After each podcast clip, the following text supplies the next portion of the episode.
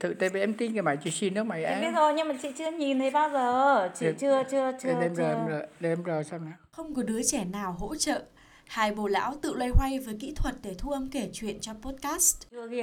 Chị bố cái phần này giống như là bao lâu liền chạy nè, đó là bao lâu là chạy nữa đó. Cô Bính được thầy Toàn đặt biệt danh là lão bà. Với những ai đã từng tham gia khóa về thu xếp lại trên Bắc Giang, hẳn vẫn còn nhớ cô Bính. Một người phụ nữ trung niên, đen, thấp, quần áo quê mùa nhưng có chất giọng rất khỏe và dẻo dai, chưa bao giờ hết hào hứng chia sẻ về Phật pháp và tu tập. Nhìn bề ngoài, chẳng ai nghĩ lão bà lại là chủ hai doanh nghiệp với cơ ngơi đồ sộ, con cái đều thành đạt và đặc biệt lại có ông chồng rất đẹp trai. Cô Bính nói nhiều lắm, nhiều đến mức không muốn nghe cũng phải nghe cô nói, không thích đi tu thiền mà nghe cô nói xong cũng gật gù muốn đi. Cô có mở một trường thiền trên Bắc Giang và rộng lượng chào đón bất cứ ai có ý định và mong muốn tu tập.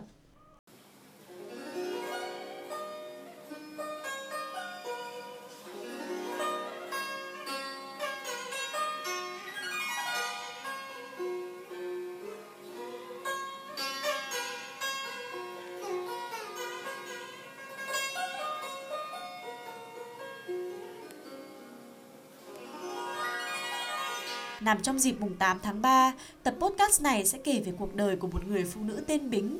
Một cuộc đời mà cô ví như một cái cây sinh trưởng và lớn lên trên mảnh đất cằn cỗi.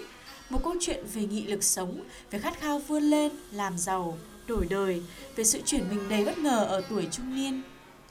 Khi nghe câu chuyện đời cô, tôi thấy có nét gì giống chuyện mẹ tôi, bà tôi thường kể. Song lại vẫn rất cá tính, ấn tượng và lẫm liệt. Vì có mấy người phụ nữ trung niên nào mà vừa thành đạt, ngộ đạo và vẫn rất quê mùa như lão bà. Thôi thì mời bạn nghe câu chuyện cuộc đời của một người phụ nữ gốc Kinh Bắc, cô Bính.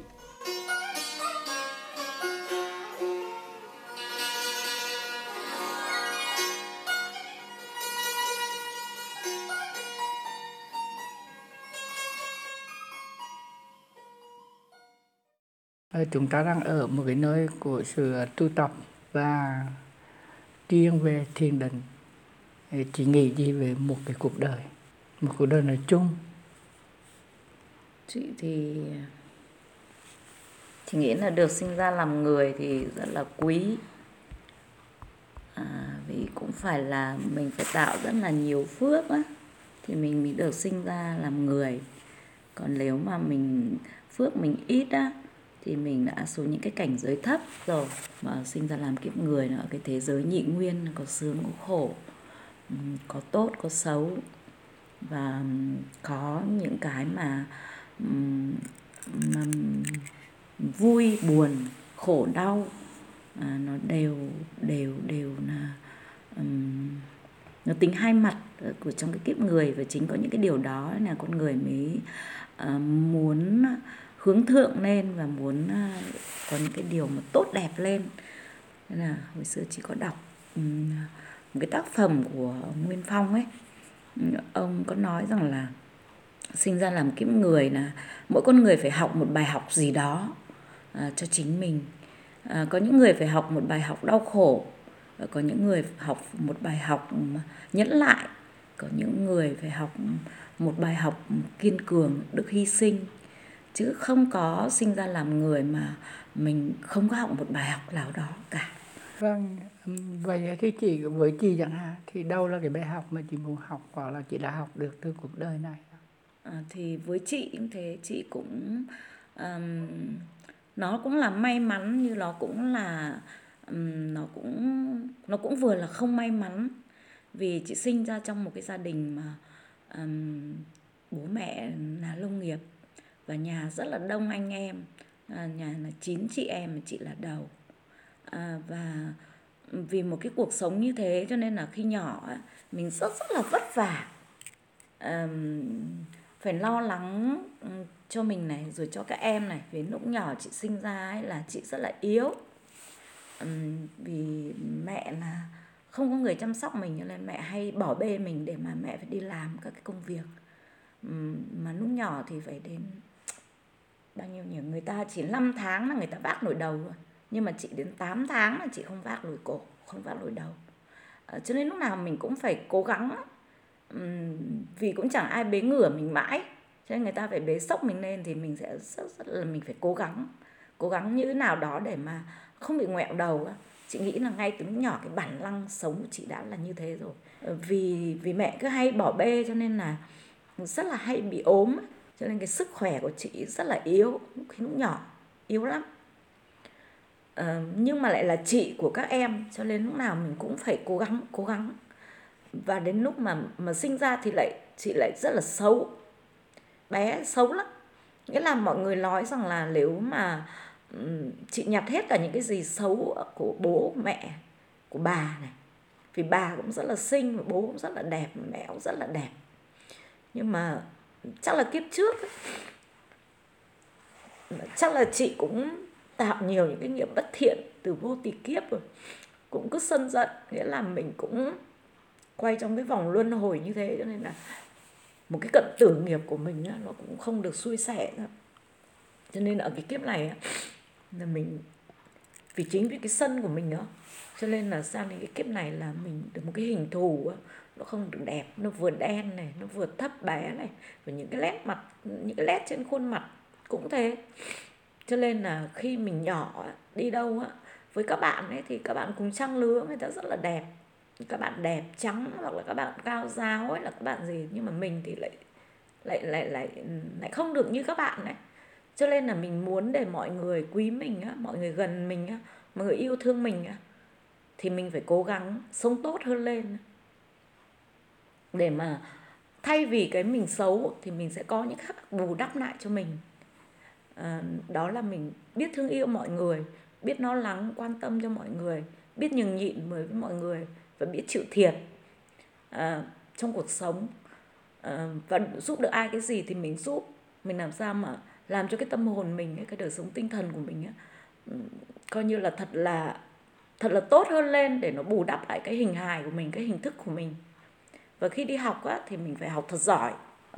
Trước kiếp trước thì mình cũng có tu tuệ, cho nên là mình cũng có một cái trí tuệ, có một sự nhạy cảm và có một cái sự thông minh. Cho nên là khi học thì gần như là lúc nào chị cũng đứng đầu lớp, mà không học lệch, nghĩa là học giỏi tất cả các môn á. Cho nên là vì chính cái sự mà mình học được như thế thì mình giúp đỡ với các bạn ở trong lớp. Những bạn nào mà học kém hơn mình là mình chỉ bảo tận tình. Chính như vậy nên là mình được các bạn rất là quý mình. Và mình sẽ bù đắp lại những cái gì mà mình xuất thân trong gia đình nghèo khó. Rồi mình xuất thân trong một cái gia đình mà rất là đông anh chị em, mà mình phải lo là chị cả, mình phải lo lắng cho các em. Và để bù đắp lại cái hình hài của mình nó không được là như là các bạn. Và cứ như thế mình lớn lên thì không bao giờ mình tự ti với tất cả những cái mà mình thua kém bạn bè hay là không bằng với những người xung quanh á. Mình không bao giờ mình tự ti với điều đó, bởi vì mình sẽ có những cái mình hơn hẳn các bạn rồi. Và các bạn lúc nào cũng phải vây quanh mình những điều đó, cho nên là mình chẳng bao giờ chị không bao giờ chị tự ti tất cả. Và nhiều lúc khi mà vào đại học rồi đi ra ngoài công tác cho đến cuộc sống sau này thì chị lại cảm thấy là ôi, mình thật hạnh phúc là mình sinh ra ở trong cái bối cảnh đó. Và chính cái bối cảnh đó nó làm cho mình có một cái nghị lực phi thường, có một cái sự từng trải và có một sự vươn lên trong những cái khó khăn. Nó giống như một cái cây mà ở trước đó nó cành cỗi. Vâng, thì như vậy là thầy của chị là ngay từ khi mình mới mấy tháng tuổi thôi là mình đã phải cố gắng rồi. Bởi vì là không ai cứ bong ngựa bên mạ được. Thì như vậy cố gắng nó trở thành cái từ khóa của đời chị và cái thành tựu cho cái sự cố gắng không hề biết mệt mỏi như vậy, cái sự bù đắp như vậy, cái sự chăm sóc các em với tư cách là người chị cả của chính cái người con trong gia đình và thay mặt mẹ để nuôi các em như vậy. Em nghe nói chị là một những cái giám đốc và hình như chị là quản lý cả hai công ty. Thì ngoài ra chị có muốn chia sẻ những cái bí quyết nào để chị có thể làm được nhiều việc như vậy không ạ? Và thành công được như vậy không ạ? Cũng chính vì chị xuất thân trong một cái gia đình như thế, cho nên là khi chị đi học thì cô giáo chị rất là muốn chị đi thi vào đại học sư phạm. Vì cô nói rằng là chị đi vào sư phạm chị sẽ giúp ích cho rất nhiều những cái thế hệ học sinh sau này, vì chị có một cái năng khiếu sư phạm. Nhưng mà chị bảo với cô rằng là em không muốn vào sư phạm, vì vào sư phạm thì lương thấp lắm, mà em thì nhà em thì rất là đông em, và bố mẹ em thì yếu. Bố em thì bị động kinh bao nhiêu năm mà bố em mới cắt được cơn, cho nên là mẹ em thì cứ đẻ suốt. Nên là em phải đi kiếm tiền để mà giúp bố mẹ em. Cho nên là ngay từ lúc em 9 tuổi, chị 9 tuổi cơ, chị đã phải đi kiếm tiền rồi, đã phải đi chợ miền ngược rồi, đã phải lên Đồng Đăng Kỳ Lừa rồi, chợ Mẹt rồi, coi như là những cái chợ trên miền ngược đấy để mà mua sắn, mua ngô, mua khoai về ăn rồi. Cho nên là em không muốn vào sư phạm, em phải đi làm một cái gì đó để em kiếm tiền. Nên lúc ấy là chị nghĩ là chị sẽ vào trường đại học tài chính để chị học cách quản lý đồng tiền và làm như nào để chị kiếm tiền. Đỗ vào đại học tài chính ấy, thì nó rất là vì cái lung lấu kiếm tiền ấy nó rất là mạnh mẽ trong mình. Khi mình đi học cấp 3 đấy, bà ngoại hay đến thương mẹ thì cứ nói chị là mày nửa ngày mày nhông trên cái xe ấy, mày không chịu làm gì cho bố mẹ, mai kia thì mày lại xấu xí như thế thì mai kia ai lấy mày, rồi mai kia lại dài lưng tốn vải đó.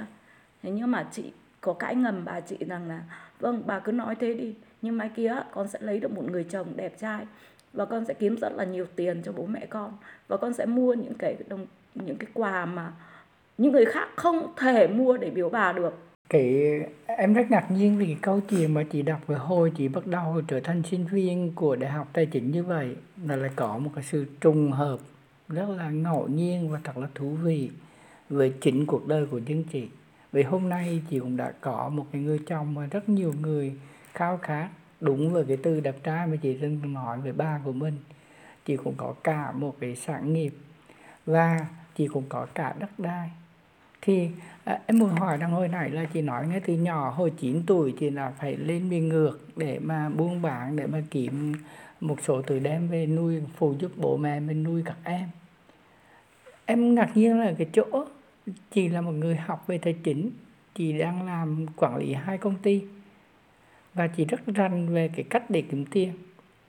Nhưng mà tại sao chị lại sống một cái đời sống á, mà cái quan điểm đạo đức cũng như là những gì mà mọi người biết về chị á, thì là hướng về cái xu hướng là vị tha, hướng về cái xu hướng là sự ngay thẳng đúng đắn mà không hề lừa lọc, mà rất là chân thật. Cái gì nó tạo ra sự trải nghiệm như vậy trong cuộc đời của chị ạ, và trong con người của chị như vậy ạ? Tại vì ngay từ lúc nhỏ á, như chị nói đấy, là vì chị kém may mắn hơn các bạn khác về hình hài, rồi vì xuất thân trong gia đình, cho nên là chị phải bù đắp lại bằng cách là chị sống tốt với mọi người, quan tâm mọi người, chia sẻ với mọi người, yêu thương mọi người và học thật giỏi để chị bù lại tất cả những cái đó. Và chính vì những cái điều đó nó nâng chị lên một bước rất là cao hơn cả những cái bạn sinh mà sống không có ý thức và đến nấp là chỉ có ngắm trước ngắm sau, không chịu học hành, không chịu nghe giảng. Và từ cái đó thì chị thấy rằng mình đem niềm vui lại đến cho mọi người. Ví dụ khi chị đi ra đồng, chị thấy ai mà làm chưa xong thì chị xuống làm hộ. Và người đó rất là vui và người đó cảm thấy có một cái gì đó là kiểu như là họ rất là biết ơn mình, rồi họ cảm thấy là họ tốt với mình này, vì là mình tốt với họ. Và chị nhận được cái niềm vui đó và chị nhận được cái lợi ích đó. Hoặc là chị đi ra ngoài, chị gặp ai đó, chị chào hỏi đáng cô, chào cô, đáng bác, chào bác, đáng chú, là chú, thì chị thấy họ cũng rất là rạng ngời lên và họ cũng chào lại chị. Chị cảm thấy nó rất là hạnh phúc và nó rất là hay. Tại sao mình không làm điều đó? Tại sao mình không giúp mọi người? Tại sao mình không chào hỏi mọi người? Tại sao mình không sống tốt với mọi người? Ví dụ như cái thời chị là không có phim ảnh nữa, không có tivi đâu. Nhưng chị đọc một cái quyển sách nào đó hay, chị xuống thư viện chị đọc một quyển sách nào đó hay, vì chị là một con mọt sách mà. Thế khi chị đọc một cái gì hay đó thì chị đi ra đồng chăn trâu với các bạn. Thì các bạn đang rất là đói, nhưng mà chị kể cho các bạn vây quanh xung quanh chị như này, chăm chú nghe và rất rất là thích. Thế chị cảm thấy ôi, mình đem lại niềm vui cho mọi người đó. Mọi người vui, mọi người tĩnh lặng, mọi người nghe với một cái tâm rất là hồ hởi. Và chị cứ dần dần như thế, chị cảm nhận được cái là chị đem những cái niềm vui đến cho mọi người, chị quan tâm đến mọi người, chị yêu thương mọi người, chị chăm sóc mọi người, thì đồng nghĩa chị cũng nhận được lại cái mà tình cảm của họ dành cho chị, cái niềm vui của họ toát nó lên và cái sự tri ân của họ, cái sự tốt của họ lên. Và chị nghĩ rằng ôi sao mình không đem những điều này ra để hai bên cùng được hưởng những cái niềm vui đó với nhau. Và nó cứ như thế cho đến lớn. Và đó là cái cách mà chị kinh doanh. Và đó có vẻ là như là cái triết lý mà nó chỉ đạo cho cái công ty của chị. Một cách rất tình cờ thì em nghĩ rằng cái cách mà chị điều hành công việc và chị là thành công trong cái con đường kinh doanh của mình á, chính là chị đã, một cách tình cờ em nghĩ là chị đã phục vụ con người. Chị nhắm tới cái vấn đề là phục vụ con người, và khi mình phục vụ con người thì cái đó chính là cái cơ sở để cho mình có lãi. Nó là cái cơ sở để cho mình nhận được rất nhiều cái thứ lời lạc khác, mà em nghĩ nó bao gồm cả những vấn đề về tài chính hay là cả về vấn đề về bất động sản, cũng như là những cái lãi suất khác mà chị đã có được trong chính cái bước đường kinh doanh rất là thành công của mình. Xong hồi này khi chị nói về cái miền ngược á, thì em lại nghĩ tới cái miền xuôi. Chị nói gì về cái gốc gác và cái vùng quê Kinh Bắc của mình, về cái nơi mà nó rất là nổi tiếng với cái làng quan họ. Chị muốn nói gì tí chút về quê hương và cái nơi sinh ra của mình không ạ? Chị thì chị cũng rất là may mắn, chị sinh ra trong một cái gia đình là các cụ nhà chị hồi xưa cũng làm quan, làm chánh tổng các thứ, và cũng nuôi cách mạng. Và trong gia đình là cũng có những thầy đồ, nghĩa là thầy giáo, nhưng mà cũng lại thuê những thầy đồ về trong gia đình để nuôi dạy những người con cháu trong gia đình. Cho nên là lúc mà cuộc sống mà chị phải bươn bải ra ngoài á, thì chị rất là ghê lắm. Lúc mà chị học lớp 8, lớp 9 ấy, thầy giáo thể dục thể thao của chị còn nói với chị rằng là Bính ơi, cho Bính ra bến xe Từ Sơn á, phe vé được đấy. Bởi vì thầy thấy chị ghê quá. Ông thầy nói câu như thế. Nhưng mà chị có nói với thầy rằng là thực ra là cuộc sống nó bắt em phải như vậy, chứ còn trong tâm em á, là em là người rất là thương người, chứ em không phải là những cái người mà ghê gớm, năng lòa hay là đánh đá. Như vì cuộc sống nó bắt em phải nhạy bén như thế, và bắt em phải nghĩ cách, nghĩ kế như thế, chứ tâm em rất là gì. Cho nên là chị lên tàu, xuống tàu, lên xe, xuống xe. Nhưng mà khi về đến quê nhà chị thì đất có lề quê có thói mà. Ở quê nhà chị á, là ra ngõ là gặp người lớn là phải chào hỏi. Ai mà không chào hỏi ấy, là sẽ bị người khác cười chê. Rồi có một cái tôn ti trật tự ở trong một cái làng quê ấy, rất là các cụ gọi là lệ làng ấy mà. Cho nên lúc mà chị vào đại học ấy, là lúc đấy cái mốt quần loe ấy, năm 79-80 ấy, là cái mốt quần loe từ trong miền Nam ấy, nó chuyển ra ngoài này ấy, thì trên trường tài chính chị hầu như bạn nào cũng mặc quần loe hết, là ống đến to nhất là đến 32 á, 35 mà, rồi 28, 29 ấy. Thì mình sống ở trên trường thì mình cũng phải theo các bạn, chứ không thể mình theo cái lối của mình được. Và chị cũng mặc quần loe về, mà may quần loe. Nhưng mà khi về đến nhà ấy, thì từ trên trường đạp xe về ấy, mặc cái quần loe, nhưng mà gặp bác họ thôi, ở ngoài đường thôi, nó hỏi con đi ở đâu về đấy? Bảo con ở trên trường về. Thì bác bảo về nhà nhanh mà thay cái quần ra con nhé. Nó ví dụ như thế. Cho nên là đi đâu thì đi, như thế nào thì thế, như về trong gia đình là phải theo đúng cái lề lết của gia tộc. Như vậy em hiểu một lần nữa là một cách gián tiếp ấy, chị đang muốn nói với mọi người rằng là chính cái môi trường sống của mình ấy, nó tác động rất là sâu sắc đến cái con người của mình, và em rằng nó sẽ tiếp tục còn ảnh hưởng sâu đậm không kém trong những cái năm tháng còn lại của đời chị. Vậy cái điều này nó cũng chứng tỏ rằng cái môi trường sống ấy, thì nó rất quan trọng đối với sự phát triển con người. Nhưng mà ở đây thì em lại một lần nữa em tò mò về cái con người của chính chị và cái cách mà chị định hướng cuộc đời của mình. Bởi vì cũng có rất nhiều cái cô gái xinh xắn, các cái cô gái hát rất là mềm mại trong cái làn điệu của họ, nhưng mà nó lại không tạo ra được một cái vần rất là ấn tượng và thành đạt như ngày hôm nay. Vậy em muốn hỏi cái gì là cái thứ mà chị đã có thể để tìm thấy được cái cách mà mình vạch ra một cái hướng đi cho cuộc đời của mình như vậy. Đó, cái điều rằng ở đấy có những cái điều gì để có thể giúp cho những cái người trẻ họ hình dung về cái cách mà họ nên định hướng cuộc sống của mình hay không? Chị có thể nói gì và chia sẻ gì về điều này không ạ? Ngay lúc nhỏ thì chị đã ước ao ạ, là bằng mọi cách chị phải bước chân vào trường đại học.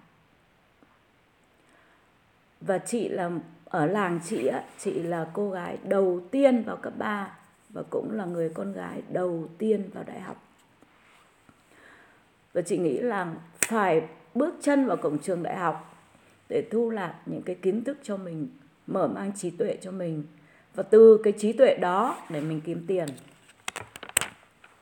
Và kiếm tiền ở đây á, không phải để chị hưởng thụ cho chính chị, mà cái mục đích để chị kiếm tiền á, là giúp bố mẹ để nuôi các em ăn học. Nên là chị muốn chị vào cổng trường đại học thì các em chị cũng phải bước chân vào cổng trường đại học.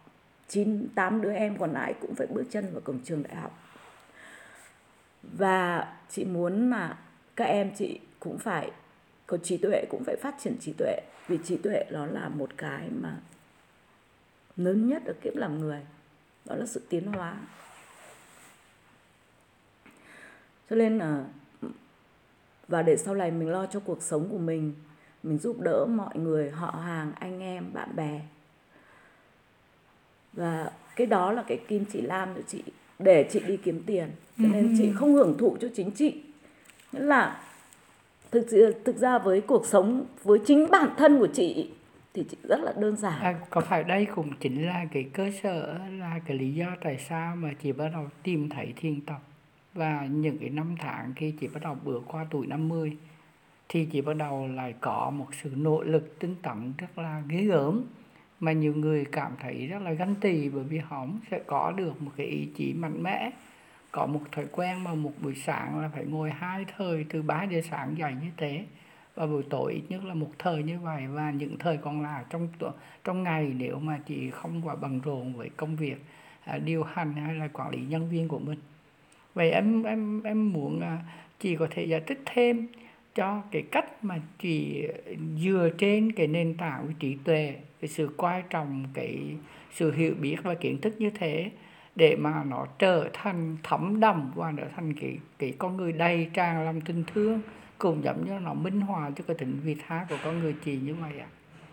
Tại sao nó có được cả một số hòa hợp được như vậy ạ? Cái này thì nó cũng, chị cũng nghĩ là nó cũng có những cái nhân duyên từ nhiều kiếp trước. Ngay từ lúc nhỏ chị rất là thích thiền. Thiền nó đem lại cho mình một cái sự an lạc.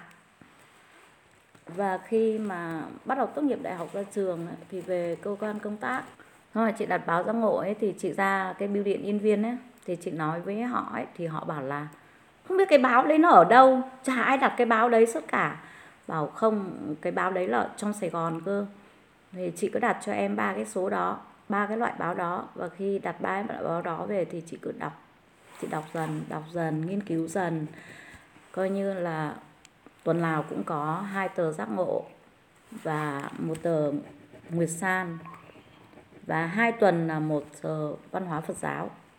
Và chị cứ đọc các bài ở trong đó, Và đến lúc cuối cùng là chị đi đến được với trường thiền của thiền sư NK.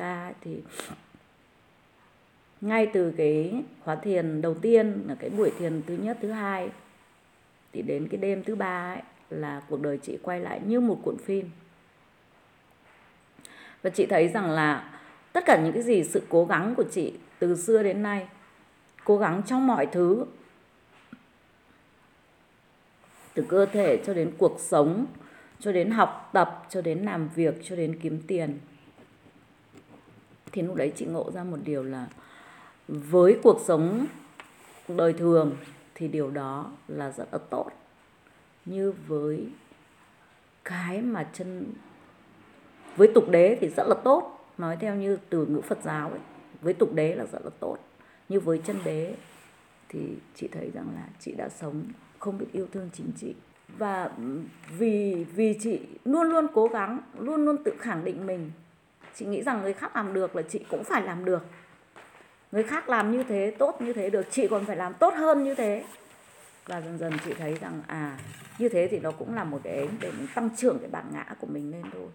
Và lúc đấy chị nghĩ rằng chị không yêu thương chính chị phải sống khác, chị phải sống tốt hơn lên. Và lúc đấy chị thấy rằng là chị về chị phải yêu thương chính chị, chứ chị không thể sống từ trước được.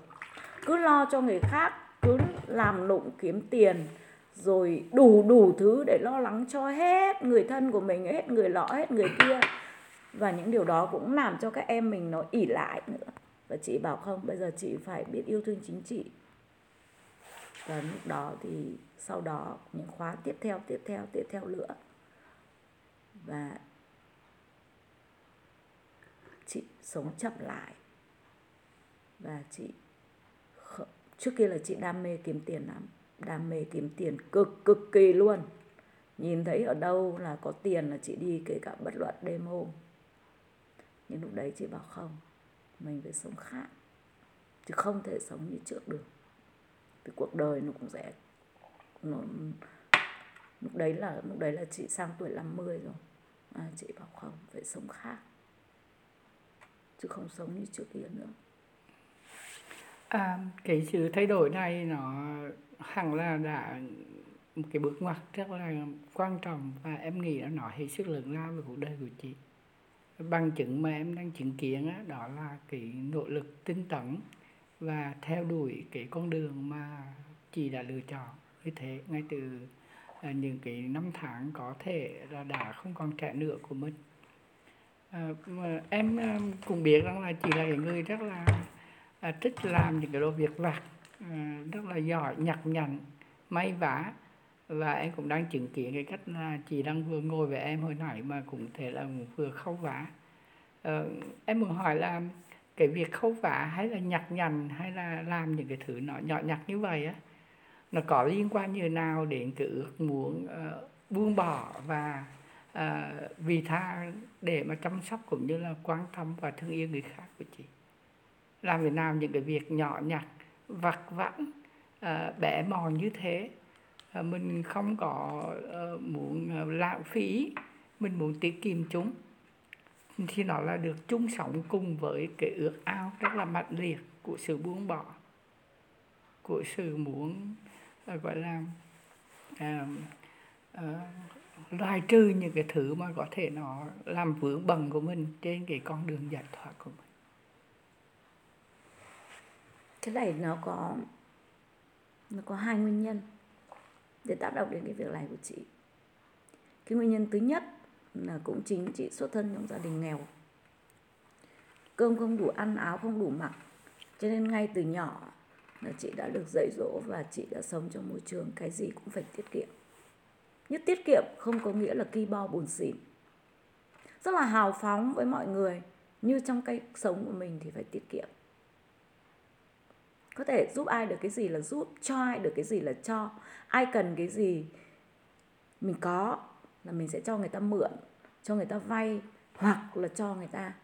Nhưng với bản thân trong gia đình á, thì lại rất là tiết kiệm.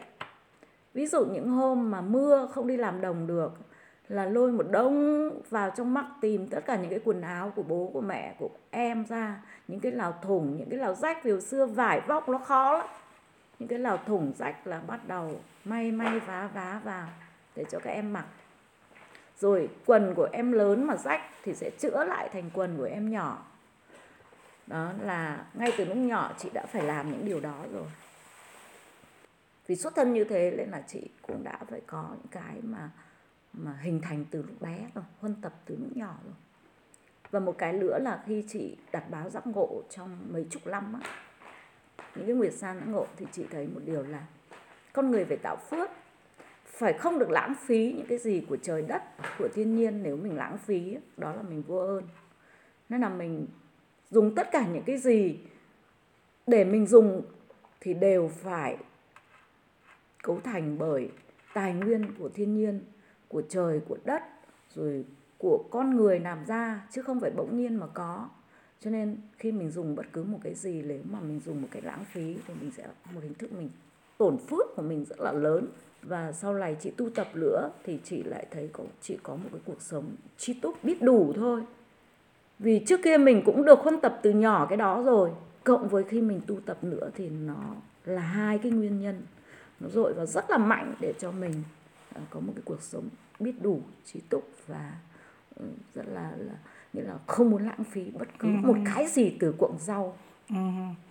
Em rất là thích cái từ bòn phước của chị, và em cũng đánh giá rất là cao cái sự chuẩn bị của anh chị cho các cháu sau này có được một cái tương lai nó đảm bảo. Mặc dù từ thân cái đời sống của các con chị thì cũng là rất là vững vàng, rất là giỏi giang và cũng không phải là quá thiếu thốn để chứ không nói là khá là tầm đủ. Thì ngoài cái ý về cái sự để lại những cái thừa kế về mặt tài sản hay là vật chất như thế, nhà cửa này kia, thì chị nghĩ đâu có thể là những cái thứ mà những người làm cha làm mẹ nên để lại cho con cháu của mình về sau này, như là một cái cách thức mà em muốn chị chia sẻ cho cái thế hệ trẻ về những cái thứ mà các bạn ấy có thể học hỏi và có thể để ý hơn về cái tâm quan trọng của cha mẹ trong vấn đề để lại những cái di sản quý giá cho con em mình. Chị thì như các cụ cũng nói đấy, là để tiền để bạc cho con á thì rồi nó cũng hết. Như để dạy dỗ con lên người, cho con hướng thiện, cho con cái nhân cách làm người á, thì cái đó không bao giờ hết cả. Nhưng mà cũng không có nghĩa là khi cha mẹ làm ra mà lại nó theo mình vẫn là người phàm phu, mà mình vẫn là cái kiếp người, cái thế giới nhị nguyên mà vẫn cái tục đế nó chi phối rất là lớn mà. Cho nên cái của cải thì mình khi chết đi á thì mình để lại cho con những cái gì, và còn những cái gì thì để lại vừa cho con mà vừa cho cộng đồng, vừa là một cái nơi để hướng thiện, để cho mọi người tu tập. Thì chị cũng có nói với các con chị là như thế này: của cải không bỗng nhiên tự có, nó sẽ đến bằng hai con đường. Một con đường là tự mình phải bươn bải để kiếm đồng tiền. Thì nếu mà tự mình trong cuộc sống mình bươn bải, mình kiếm tiền ấy, thì mình tạo nghiệp cũng không phải là ít. Và một cái nữa là nếu mình có phước, mình sẽ được hưởng những cái quyền thừa kế của cha mẹ. Nhưng nếu mà mình hưởng quyền thừa kế của cha mẹ thì nó cũng không phải bỗng nhiên mà mình hưởng được, mình được hưởng, mà mình phải tu tâm dưỡng tính, phải tu, nghĩa là phải tu cái đức độ của mình, phải tu tập thì mới được hưởng được nó và mới giữ được nó, mới duy trì được nó. Nên chị cũng nói với con chị như vậy. Nên chị cũng bảo là các con được làm con của mẹ cũng là cái nhân duyên từ nhiều đời nhiều kiếp. Cha mẹ cũng cho con được ăn học, và từ bé cũng dạy dỗ các con là mình sống với ý thức thương yêu mọi người, lo lắng quan tâm cho mọi người, và mình sống một cái cuộc sống mà nó đem lại ý nghĩa cho mình. Và đến lúc đi hết cuộc đời là mình phải tích trữ những cái gì cho mình để mình đi sang những kiếp sau. Nó là một sự tiến hóa chứ không phải là một sự thụt lùi. Em cũng biết rằng là chỉ có 2 người con trai, thì một bạn đầu thì đang là bác sĩ đông y, cũng cả 2 người con trai đều có vợ có con hết, và một bạn thì đang là một tiến sĩ dược, đúng không ạ, và đang học tiếp một cái bằng tiến sĩ khác, đang sinh sống ở nước ngoài. Như vậy em nghĩ cái gia đình của anh chị đã tạo ra một các cái bạn con cái của mình khá là thành đạt. Và như là cái ý mà em cũng muốn chuyển sang một ý để làm mềm mại của cuộc trò chuyện của chị em mình. Chị hãy hình dung là nếu gia đình như là có cái ngày 8 tháng 3 sắp tới chẳng hạn, mặc dù em nói thiệt là cái ý định em ghi âm gì hôm nay thì không có cốt để nhằm tới ngày 8 tháng 3. Nhưng mà gia đình như nếu mà chị có thể có cái nhắn nhủ gì đó cho các cái bạn trẻ, đặc biệt là các cô gái nhân ngày 8 tháng 3, thì chị có thể nói gì về cái vai trò của người nữ? về cái cách mà mình có thể tận dụng nói Đức Phật ấy, là những cái chướng ngại của mình là trở thành cái phiền não, là trở thành cái tâm bồ đề. Cái chướng ngại là làm cho mình có cái năng lực và cái nỗ lực như chính của cuộc sống và cái bằng chứng từ cuộc đời của chị để mà nỗ lực tinh tấn hơn. Thì chị có thể gợi gắm hay là nói gì đó với các cái bạn trẻ, đặc biệt là các bạn gái. Chị nghĩ là các bạn hãy sống như một cái cây có thể chịu đựng được tất cả những phong ba bão táp. Dù nó cằn cỗi, dù nó khẳng khiu, dù nó cong queo, nhưng nó có ích. Nó vẫn đem lại một cái vẻ đẹp cho cuộc sống. Chứ đừng sống như những cái cây mà tầm gửi, sống dựa vào cây khác. Hay một cái cây mà sống cứ mơn mởn lên trước phong ba bão tố, chỉ cần một cơn gió nhẹ cũng là đổ sập. Hãy sống như những cái cây cằn cỗi nhưng vẫn lại mang lại một cái vẻ đẹp trường cửu và vĩnh hằng cho mọi người. Em cảm ơn chị. Nếu có chị em mình đã trao đổi về cái vai trò của bố mẹ và con cái, về cái giá trị của cái sự tu tập, về cái tầm quan trọng của trí tuệ cũng như là cái năng lực có thể định hướng cuộc sống của mình, về tiền bạc, về cả sự buông bỏ, về cái cách mà mình rất là khao khát muốn có cái tiền để mà nuôi nấng mọi người, nhưng là đồng thời đi kèm với một cái tấm lòng rất là vị tha. Cảm ơn chị một lần nữa về cái buổi trao đổi rất là tình cờ mà lại chứa đầy những cái điều thú vị này. Chị có thể đọc một bài thơ 8 tháng 3. Thế ạ, xin mời chị ạ.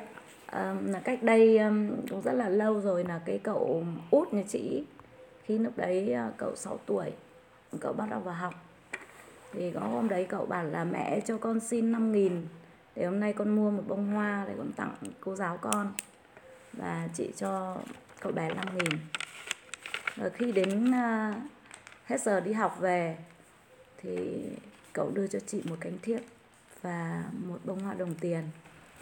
Mà cậu nói rằng hôm nay 5.000 thì cậu mua một bông hoa 3.000, một bông hoa hồng để tặng cô giáo. Cậu chỉ còn 2.000 thôi và cậu ra để cậu mua, không đủ tiền để mua một bông hoa đồng tiền, một bông hoa hồng. Thì cái bà bán nói rằng là bà sẽ bán cho con một bông hoa đồng tiền 1.000, còn 1.000 thì bà sẽ làm một cái cánh thiệp cho con.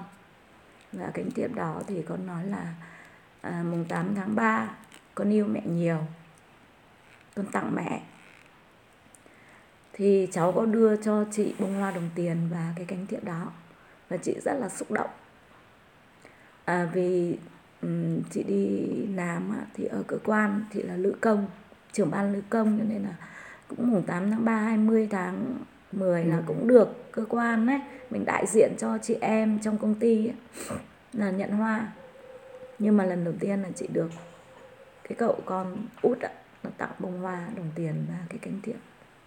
Chị có vào chị làm một bài thơ, không là chị tặng lại cậu ấy. Mùng 8 tháng 3. 20 năm làm dâu có lẻ, đẻ hai con trai mình trở thành hoa hậu trong nhà. Cuộc đời làm dâu làm vợ thăng trầm, có những lúc tưởng rằng mình đuối sức. Yêu chồng con mình bỗng thành gái đàm, vượt lên chính mình chẳng quản nắng mưa. Chồng hiền khô chẳng bông hoa tặng vợ, con trai đầu lòng hiểu động cũng quên luôn. Buổi chiều nay mình sững sờ bỡ ngỡ, bông hoa đồng tiền bé nhỏ bỗng nung ninh, ùa vào đó cả trời xanh và gió lộng, cả tình thương yêu tràn trong cánh thiếp, nói bao điều núp bóng trái tim con. Cảm ơn con trai của mẹ, bé nhất nhà nhưng làm mẹ xốn sang.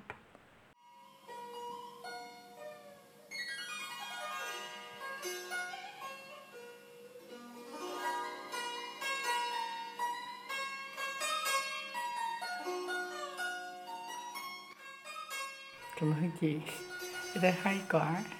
Cái này cách đây bao lâu rồi ạ? Khi cậu đấy 6 tuổi. Rồi bây giờ cậu ấy bao nhiêu rồi ạ? Rồi năm nay là cậu ấy là 29 tuổi. 29 tuổi, 23 năm. Bắt đầu sang năm nay là 30 tuổi. 30 tuổi là năm 92. Là hơn 26 năm rồi. Đúng 23 năm rồi là chị vừa còn nhớ vậy thôi.